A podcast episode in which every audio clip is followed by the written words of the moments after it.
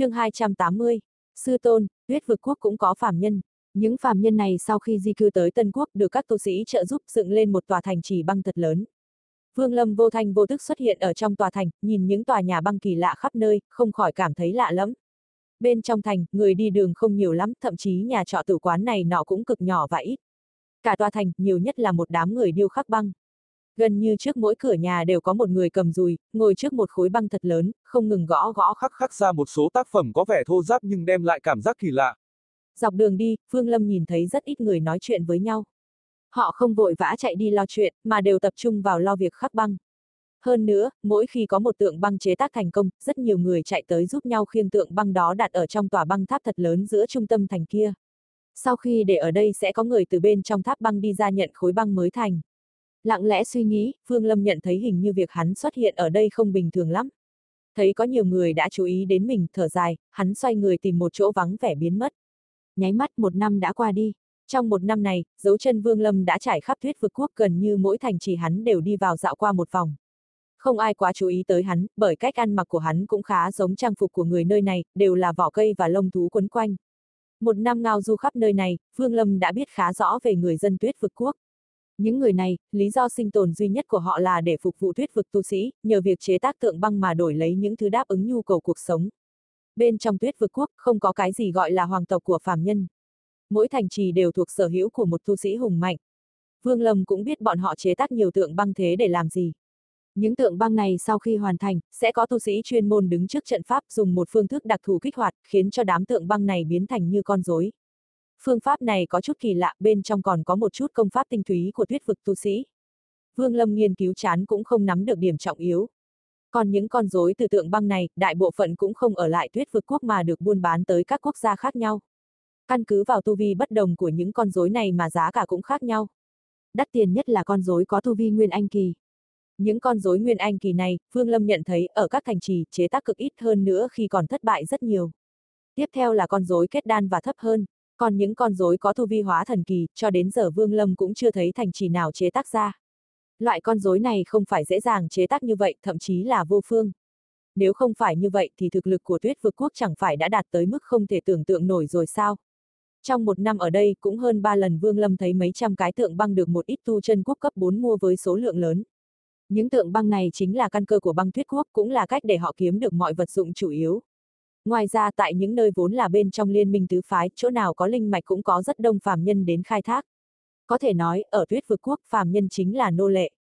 Tất cả những gì họ làm đều để phục vụ cho đám tu sĩ. Nhưng điều khiến Vương Lâm cảm thấy khó tin nhất là những phàm nhân này không ngờ lại coi việc làm nô lệ cho tu sĩ là một vinh dự lớn lao, không hề phản kháng chút nào. Dù cho kiệt sức mà chết đi cũng không có nửa câu oán hận. Sau một năm ở lại đây, Vương Lâm đi đến một kết luận tuyết vực quốc là một quốc gia vô cùng kỳ lạ, đến mức khó tin. Còn một điều nữa khiến hắn kinh ngạc há mồm, là gần như mỗi phàm nhân trong tay đều cầm theo một tượng băng nhỏ, đây là tượng trưng cho tu sĩ có tu vi cao nhất thành. Bất kể là bận rộn ngày đêm đến kiệt sức thậm chí là chỉ còn sống được một phút nữa thôi, thì mỗi sáng sớm khi thức dậy và buổi tối trước khi đi ngủ đều cung cung kính kính đặt tượng băng nhỏ này trước mặt quỳ xuống đất cúng bái, cực kỳ thành kính. Đủ thứ việc không thể tin khiến Vương Lâm sinh ra một cảm giác quái dị đối với tuyết vực quốc quốc gia này, cũng giống như băng tuyết lạnh lẽo bao phủ quanh năm cũng không có một chút sức sống và sôi động. Hôm nay cũng vậy, khắp nơi đều bao trùm một bầu không khí nặng nề. Sau một năm du ngoạn, Vương Lâm lựa chọn dừng chân ở một trấn nhỏ.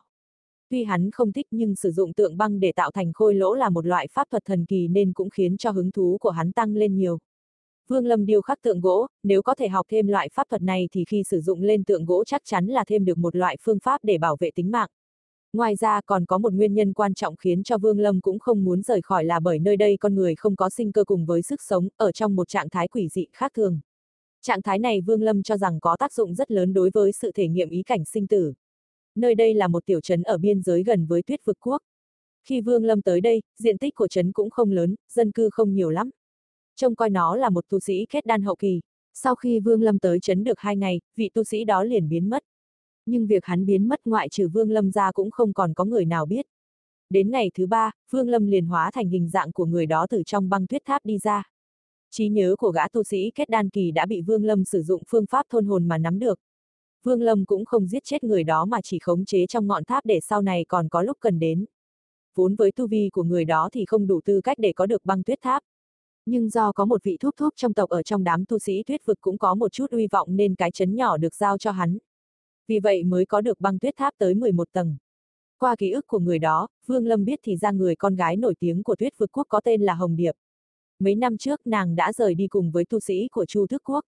Cùng rời đi với bọn họ ngoại trừ 7 vị đại trưởng lão ra còn có 13 tu sĩ tuyết vực trẻ tuổi nhưng có thực lực mạnh. Nhiệm vụ của 13 người đó tới Chu Thức Quốc chỉ có một đó là tiếp nhận quán đỉnh đại lễ.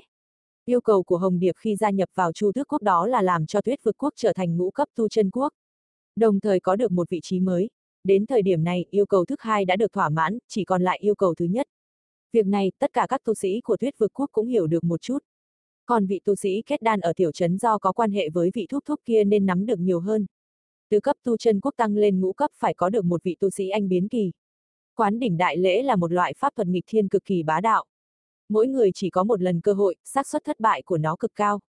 Chỉ khi nào thành công mới có thể đạt tới anh biến kỳ ngay lập tức. Nhưng nó có một điểm xấu đó là tuổi thọ, không cần biết trước đó nhiều hay là ít nhưng sau khi tiếp nhận đại lễ đều chỉ còn có 100 năm.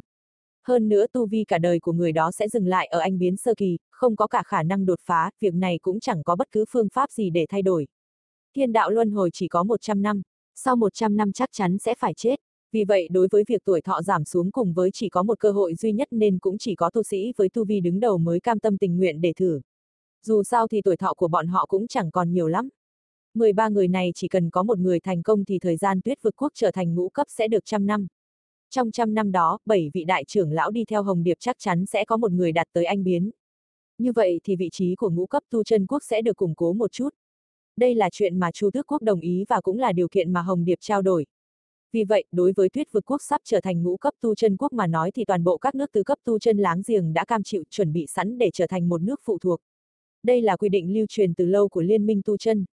Nó cũng không phải là quy định của Chu Thức Quốc bất cứ tu sĩ nào cũng không có tư cách phản kháng, không thể thay đổi. Nếu phản kháng, chắc chắn sẽ phải chết. Vương Lâm đi ra khỏi băng tuyết tháp, bên ngoài có hai tu sĩ trúc cơ kỳ đang đứng. Khi hai người nhìn thấy Vương Lâm liền cung kính mà xưng hô sư phụ. Vương Lâm gật đầu, không nói gì. Hắn biết người mà mình đang biến thành có ba tên đệ tử. Trong đó, một nữ tử có chút nhan sắc đứng vị trí thứ ba. Nàng được vị tu sĩ kết đan yêu thích cũng có một chút chuyện phụng dưỡng.